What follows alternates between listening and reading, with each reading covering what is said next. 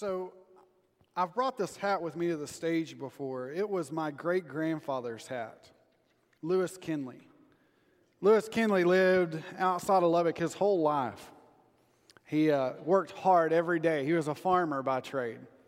And I told you that he influenced my life deeply. My great grandfather um, was just one of those guys that people looked up to. He was about, I don't know, five foot five, um, kind, gentle man. And he sat in the back of his church every Sunday and greeted everybody that came to church. He was just that guy, good man. And if you'd have met Lewis Kinley before he passed and, and got to have his homecoming in heaven, you'd have said that man is full of joy. He was just a happy guy. He smiled at everybody.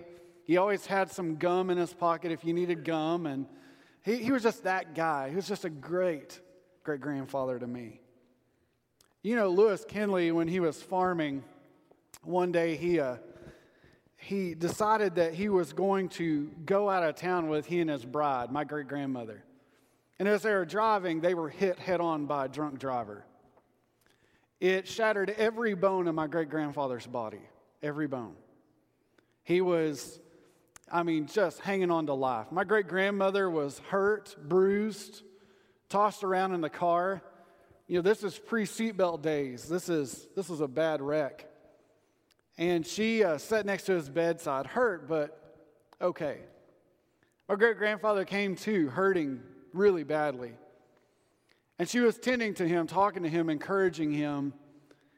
And as she walked back to her room, she fell and passed away. Her injuries were so devastating that they didn't really check for internal injuries. But my great grandmother was bleeding internally. My great grandfather was broken. He was right in the middle of harvest season, and it was the worst possible time. He had just had a new granddaughter my mother. And they were anxiously awaiting to see her and get to hold her. My great grandfather stayed in the hospital for months. There wasn't a part of his body, again, that was not broken jaw, forehead, skull, arms, legs, toes, fingers, broken. One day, a man came to the hospital. Was his neighbor, and he said, Lewis, don't worry about your crops. We'll take care of it. And they did. All of his neighbors around came and harvested all of his crops for him. It's amazing. Great grandfather finally got out of the hospital, and knowing that there probably wasn't a life for him then in big farming, he sold his land and moved into Lubbock. He, uh, he met at the same time this wonderful lady named Rose. Rose was a, a school counselor, and she was a pretty little thing. And he married her. And that's the great grandmother I grew up knowing. We called her Mama Rose. And she was a devout follower of Jesus Christ. She loved the Lord and she loved people. And together they did amazing things for the kingdom of God. And then the prognosis came that Mama Rose had stage four cancer. And she died. You know what my great grandfather did the next day after the funeral? He went to church, he sat in the back, and he smiled and greeted every person. And he gave them a stick of gum if they needed it. You know why? Because my great grandfather had a hope that even in the midst of all of his pain and struggles and hardship, he could hold on to Jesus. And Jesus was enough for my great grandfather. I can never forget my great grandfather was ill and and we went to his house and, and we're sitting around. And I, I'm not even going to lie, you can ask all the great grandchildren, they'll all say the exact same thing. I was the favorite great grandchild. I'm not, listen, y'all can judge all you want, but we don't have to take a vote. It's established. I was, I was it. I'd show up and I'd hug on them. I would go over. I wanted to see them. I loved them. And that day I sat in his living room. My great grandfather was fading. And I uh, went with my grandmother and granddad. Uh, my grandmother, that's her dad. And we're sitting in the living room, and she said, Dad, Kyle wants something of yours. And my great grandfather said, Really? What would you want? I sat there and I thought about it and I said, There's a picture on the wall. I want that picture. And he said, Great. And he went over and he pulled it off the wall right then. He said, I want you to have it now. I, I really believe this with all of my heart. If you're in that dark season, God does not want you to have joy one day. He doesn't want you to be found complete in Him one day. He wants you to have it now. Amen. He loves you so much, He wants you to have it now. Amen. When I went to my great grandfather's funeral, we met people we had never met before. People he had run into at a grocery store. People that he ran into uh, early in farming or when he married Mama Rose. But people showed up and filled the sanctuary full to celebrate my little five foot five great grandfather, who was just a guy that sat in the back of the room and shook hands and loved people. You know, I really think that's the way out. I've got to talk with so many of you, and thank you so much again for sharing your stories with me. Of all the sermons I've ever preached as a pastor, this sermon series has led me to more conversations than any of them, hands down. I think there's something that's truthful and maybe, maybe even therapeutic about you realizing that when you go through a dark season, you're not alone. And that maybe the pastor that preaches before you on Sundays goes through it too. Um, I want you to know something. There are no superheroes on this stage. We all feel exactly the same way you do. We feel the hurts, we feel the joys, we feel the struggle. And so today, if, if you're finding that you're in this dark place, that you're just not connecting with God, that it feels like you're not getting it, that your faith is struggling, I want you to have hope today. That you're not alone. Even if your pastor wasn't going through it, you have a, a Jesus in heaven who is as close and near to you as possible. And he wants you to know that he wants you to have completion now. So I want to pray for you before we even get to the text. And I want to encourage you today. I want you to know that the Lord has amazing things in store for you today, healing today. And so let me pray for you. Father in heaven, I pray, Lord, that you would just establish our time together. God, you know everything we need. God, you know in this room, people that are struggling just like I've been, people that need to hear from you, people that need a, a moment of clarity from you today. God, we want to feel like we're connected to you. Lord, we want to feel like uh, Lord, that you're speaking over our lives. Lord, we want to hear from you. And so, God, would you speak? God, would you move? You're a great God to us, and we love you. We praise you for what you're going to do in our lives today. In the name of Jesus, we pray. Amen. So we go back to Ephesians. Maybe you have your Bibles with you.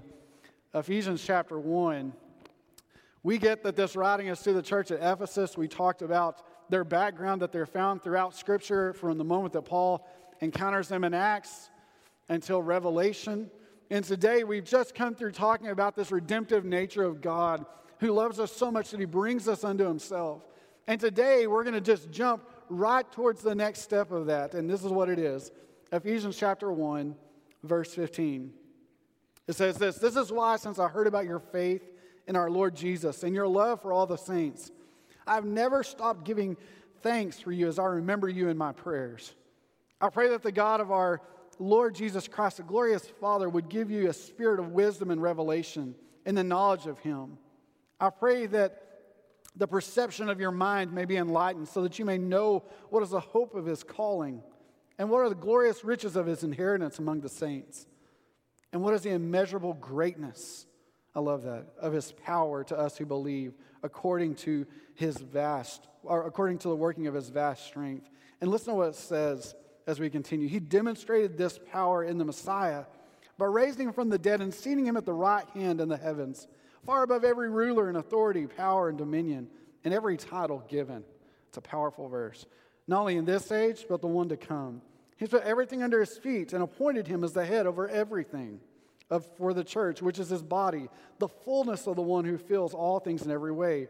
And it says this, and you were dead in your trespasses and sins which you previously walked according to the ways of this world, according, it says, to the ruler that exercises authority over the lower heavens, the Spirit now working in this disobedient.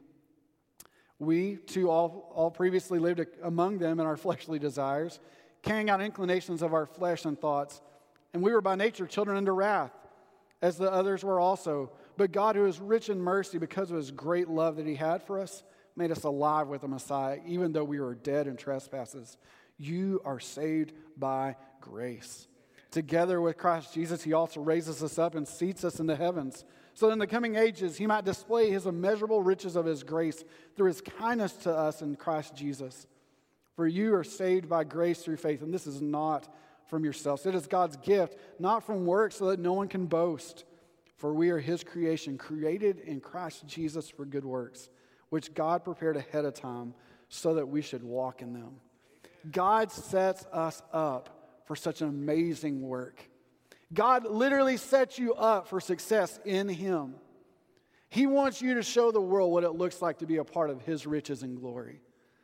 Man, God loves you so much and so richly that He doesn't just start you down a path and say, Hope you make it. He treads the path. He's the one that sets the path. And He says, Come walk in where I'm going. It's an amazing walk that we get to be a part of. You get to be a part of what God is already doing.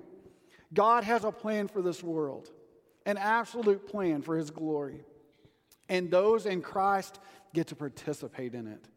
That's an amazing gift for us today. You get to be a part of something that was set up on your behalf long ago. Because of the very nature of Jesus Christ, you and I get to participate in something we do not deserve to be a part of, but that God welcomes you into. My family and I recently took a trip to Dallas, and as a part of that, we decided that we were going to go take my family on the Dallas Cowboys Stadium tour.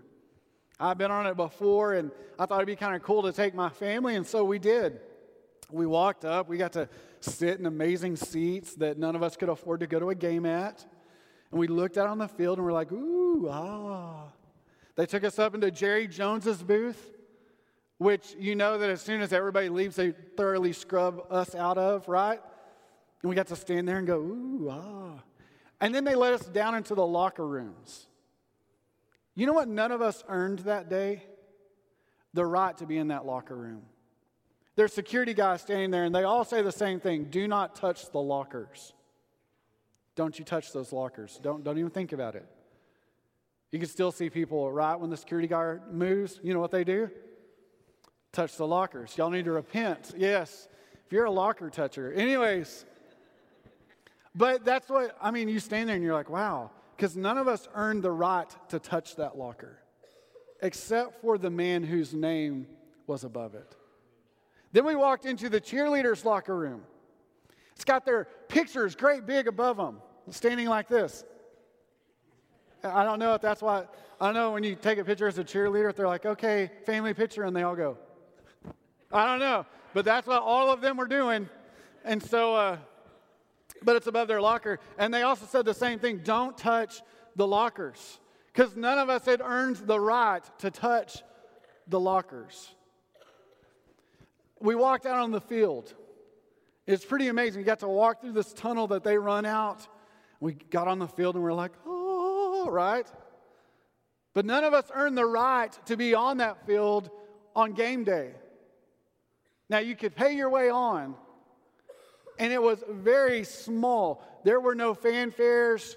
You know, the, the football announcers weren't out there going, and now Kyle Clayton's on the field. It's an amazing pass. Look at him go. No one was saying that. All, I was doing was playing with my kids. And this one dude that walked up and said, Would you throw me a pass? Which I thought was weird. I thought he was just going to steal our football. Anyways, but none of us earned the right to be on that field. Only the players get to be on the field, only the cheerleaders, only the coaches, only the personnel that paid the price to be on that field got to be on that field when it counted. And all this path that's before us, all of the riches and glory, all of heaven, all of joy and peace, all the fruits, none of that is our right outside of Jesus. Because we can't earn it. We don't deserve it. There's nothing that we could do to make it good enough that God would go, I'm going to give that to you because you're good enough. None of us has this. And that's the argument in Ephesians is listen, you got to know two things. Number one, none of us has the right, but two, Jesus gives it to you through his blood. You are given a path and an outcome and a heaven because of Jesus and not because of you. Because we don't deserve it.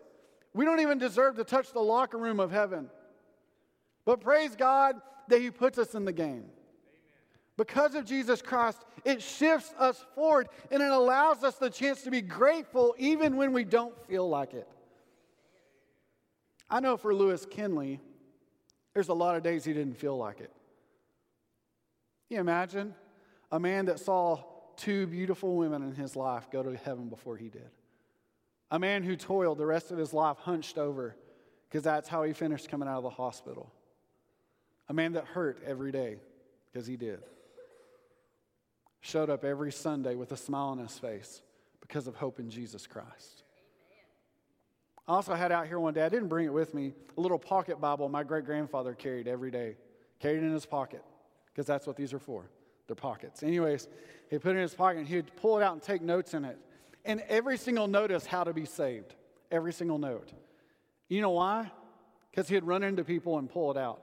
Hey, have you ever heard about Jesus Christ? Why don't you read this scripture? He did that to everybody he ran into. And his funeral was full, but I can't even imagine the reception in heaven for Lewis Kinley. That day that great showed up in heaven. As he walked through and, and everybody knew him, because you will be fully known in heaven, by the way. I always think that somewhere somebody in a congregation thinks that when they get to heaven, the gates will open, they'll walk in, and Jesus will go, Oh, it's you again. Right? Like, okay, come on. I mean, you made it. That is not the reception of heaven. Because of Jesus Christ, those of you in Christ are loved by God. And because of that, no one comes to him without a party. You are loved by God, so when you show up, listen, you're going to be known. And if you don't know this, catch this for a minute. Hebrews tells us there is a whole cluster of people who are anxiously cheering us forward. They, they're just cheering us forward. Keep going. We're surrounded by such a great cloud of witnesses, is what Scripture says. And so we should run because of that. So when you get to heaven, my hope is this that when I run into heaven, I run in like this, woo, and they all go, Yes, yeah, he made it. yeah, buddy. All right, get in the back of the line, let's go again. Yes, all right, they made it. All right, get in the back line, let's go again. I think of great people that I've seen go to heaven that I know were cheered for, that I just know with all of my heart. A man named Noel Bratton. Noel was this larger than life man. He was a Texas Ranger, about six foot three. He wore a duster jacket in southeast Texas every day of his life. You know why? Because he was the kind of guy that will pull back the duster jacket like this. And he always had two guns, one on each hip, all of his life. You see, Noel was the old school Texas Ranger, where if you showed up and said something bad, he'd punch you in the face. And it didn't make the news. They weren't like, oh, local cop beats up man. No, they were like, local cop beat up a man. Woo! They celebrated Noel Bratton. And then Noel Bratton got old and they took away his guns. They hung him on the wall in a picture frame. When I met Noel Bratton, he was about this tall and hunched over with a walker. And Noel Bratton made a difference in my life because one day he said, You know what, young man? Why don't you come to the house? I've got something for you. We sat down and he goes, You preached an amazing sermon last Sunday. But see, the Houston Texans start playing football at this time. I just figured you didn't have a watch, so I'm giving you one.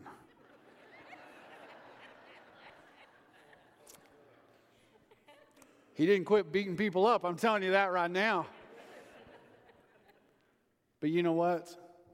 He gave me about three or four watches in the time he was alive here in heaven, uh, here on earth. And when he went to heaven, I missed him. I still have at my house one of his watches. I gave the other ones back to his kids, but I kept one. And it was a reminder to me of this. Not that I should preach shorter, because if you want football over Jesus, you can have it.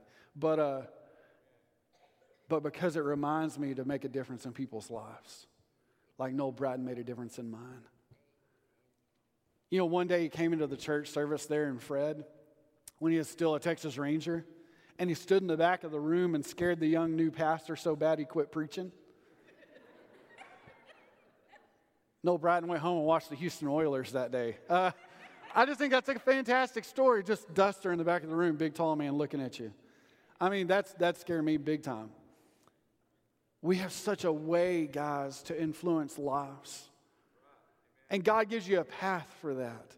And because that, you can be cheerful today, even in your dark place, to know this God can use us though we're broken. God wants to use you though you're broken. And when we come together in this room, Paul says this. He talks about their faith and their love for all the saints. It's a reminder that the faith of our faith family encourages our faith. The faith of our faith family encourages our faith. It moves us forward because when our church family is doing what we're doing, when you're singing out, when you're leaning into Jesus, you encourage people around you. You let them know that you're there for them. So when your faith is being encouraged by your faith family, it shifts your world. That's why you have to be here.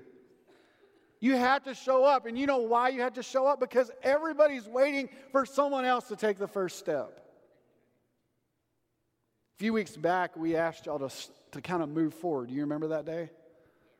I remember it because when I said it, I know what happened first. You know what happened first? People didn't instinctively grab their stuff. You know what they do first? They look around. Is anybody else going to do this, or is it just going to be me? Because I'm not moving up there. Are you moving? Uh, okay, okay. And then they moved. Because when one person makes a move, the rest go with them. You need to make your move in faith. I keep hearing this reoccurring theme. Oh, our students are the church of tomorrow. And they are. But they're also the church of our today. And they need you to show up and worship Jesus deeply. They need you to come in and sing out and dig in with them. They need you to pray earnestly and over them and alongside them. They need that because you needed that. And maybe you need to see our students. And so I want to hit a timeout. And students, I'm going to give you a challenge. Don't let us old fuddy duddies set the stage for you. You break the mold. Don't wait on us to worship deeply. Don't wait on us to pray deeply. Don't wait on us to enjoy worship. Make us miserable by you doing it. Because I got to tell y'all something. We have all fallen into the same trap. The enemy has convinced us that what we do in this room doesn't matter. Show us that it does. Show it to us. Keep moving your section. Keep making us move out of our pews. Keep making us a little bit uncomfortable for the sake of finding out that it isn't about where we sit or what we do, it's about Jesus. Show us that. Prove it to us. And all of us fuddy duddies like it. Soak it in. Learn from them. And then let's lead. Let's quit asking the youth of, the ne- of this generation to be adults. Let's be that. Let's show them what mature faith looks like. Let's lead the way. God has beat a path for us. Let's let those students walk with us. And God forbid that they have to tread it where we will not go. Lead us. Don't wait for us. Y'all do it. The next, God graciously and freely gives wisdom. He graciously and freely gives wisdom and revelation of himself. This is the most amazing thing about God's character is he wants you to know him. He doesn't make you walk steps. You don't have to go make a trek to know God. You have to learn from Him. He wants you to dig in with Him. He wants you to learn from His nature. He wants you to be changed by Him. And He is willingly and freely giving you this. In fact, Paul prays this over them in verse 17. I pray that God of our Lord Jesus Christ, the glorious Father, would give you the spirit of wisdom and revelation and the knowledge of Him this is a prayer that we should be praying continuously over our spiritual walk. God, reveal yourself to me. Show me more of you. He will. He will. The next, Jesus changes our mindset to see the riches of the calling of God. He changes our mindset to see that there's riches in it. He doesn't just leave you out, He doesn't just hope that you catch this. He absolutely changes your story so you will see that He knows who you really are. He knows you, He made you, He created you, and He's calling you to follow after Him. It's the most amazing thing about God's nature is this He made you, and He knows how broken you really are, and He still wants you to come alongside Him. It's the beauty of God. I've told you before that I'm a dog owner. I am not a dog parent. Some of y'all in this room are dog parents, and bless you, that's my wife. She is a dog parent. She goes, Oh, did you did you say goodnight to Hank? And I'm like, Good night, Hank. Like I don't feel like I have to go, Oh, good night, Hank. How did you? Y'all know who you are. So one time most of y'all speak in tongues. Anyways. but but y'all know who you are. This is the separation moment between dog like family member and dog owner. Here's another thing. Hank comes in and he sneezes. I go, gross. April goes, Is he sick? Parent, owner. Here's the next thing Hank's gotten into the theory that he owns the house.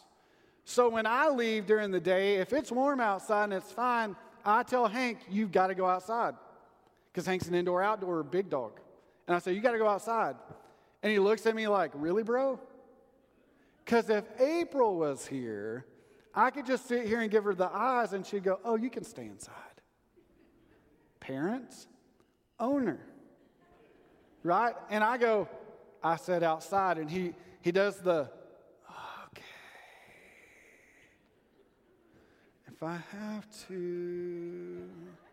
And I shut the door and he looks at me like, cue the music. Oh, you know what I'm saying? That's Hank. April sees Hank and he's always playing the music. She goes, Would you like to? Oh, that's adorable. You can stay inside.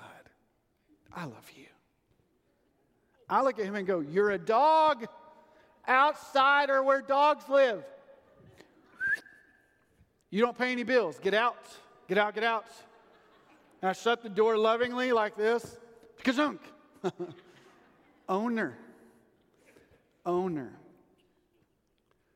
You know, Scripture talks so many times about this nature of being in service of Jesus and how we should serve Him with our lives, that we are, we are bought with a price. Therefore, we are owned by God. And He could treat us like an owner but He doesn't. He treats you like family. And He loves you like family. And He adopts you as family into Himself. And He gives you the richest of riches as family. You're given a rich inheritance in Jesus because you're family. You're not some byproduct of faith. You are family. So, because of that, you get to live a life that is so different. You are filled with power due to God's vast strength. You're filled with power because of Him. And you may feel powerless today. You may feel like you don't have anything going for you, but you are filled with power because of God's vast strength. And if you feel powerless, if you feel like you just don't have it today, like it's just not happening for you, here's what I want you to encourage in your walk is pray that God would reveal to you the power that He's filled you with. He's filled you with the riches of power from Him. You are the housing of God Himself. He gives you all of Him in this little tiny box. And He just fills you full of Himself. And He unleashes you on the world so that you would be a changer of people. If you don't know Jesus, you're missing something vital for the enjoyment of now. He doesn't leave us abandoned. Do we go through seasons? You better believe we do. But man, He loves you. And He desperately wants to engage your life today. And so there's a first step in it. Scripture says that if you believe who He says He is, so today, if you would say, I believe the Bible is true about Jesus, I believe he really is who he says he is. He's the Savior of the world. I believe he really did die for my sins. That he wants to change my life and lead me from here on out. If that is true of you, today is your day to make him known. Bible says that if you'll believe in your heart and confess with your mouth that Jesus is Lord, you will be, it says, saved. Let me tell you what saved means real quick. Saved means saved from sin. It also means saved from yourself. Because at best, all we could be is owned. And frankly, that's exactly what the enemy would have us do today. We have a real enemy, and he wants to own you. But man, we have a God in heaven, and he wants you to be his family. He wants you to be known by him personally because he already knows you. And he loves you that much. He sent his only son for you, for me, so that we could be family. Today, if you don't know Jesus, I pray that you would make that move. Know and trust in him and make him known. Let me pray for you. Lord in heaven, Lord, I praise you and thank you, God, for what you continue to do in our lives, Lord. You're a great God to us, and Lord, we want you to be known in our lives.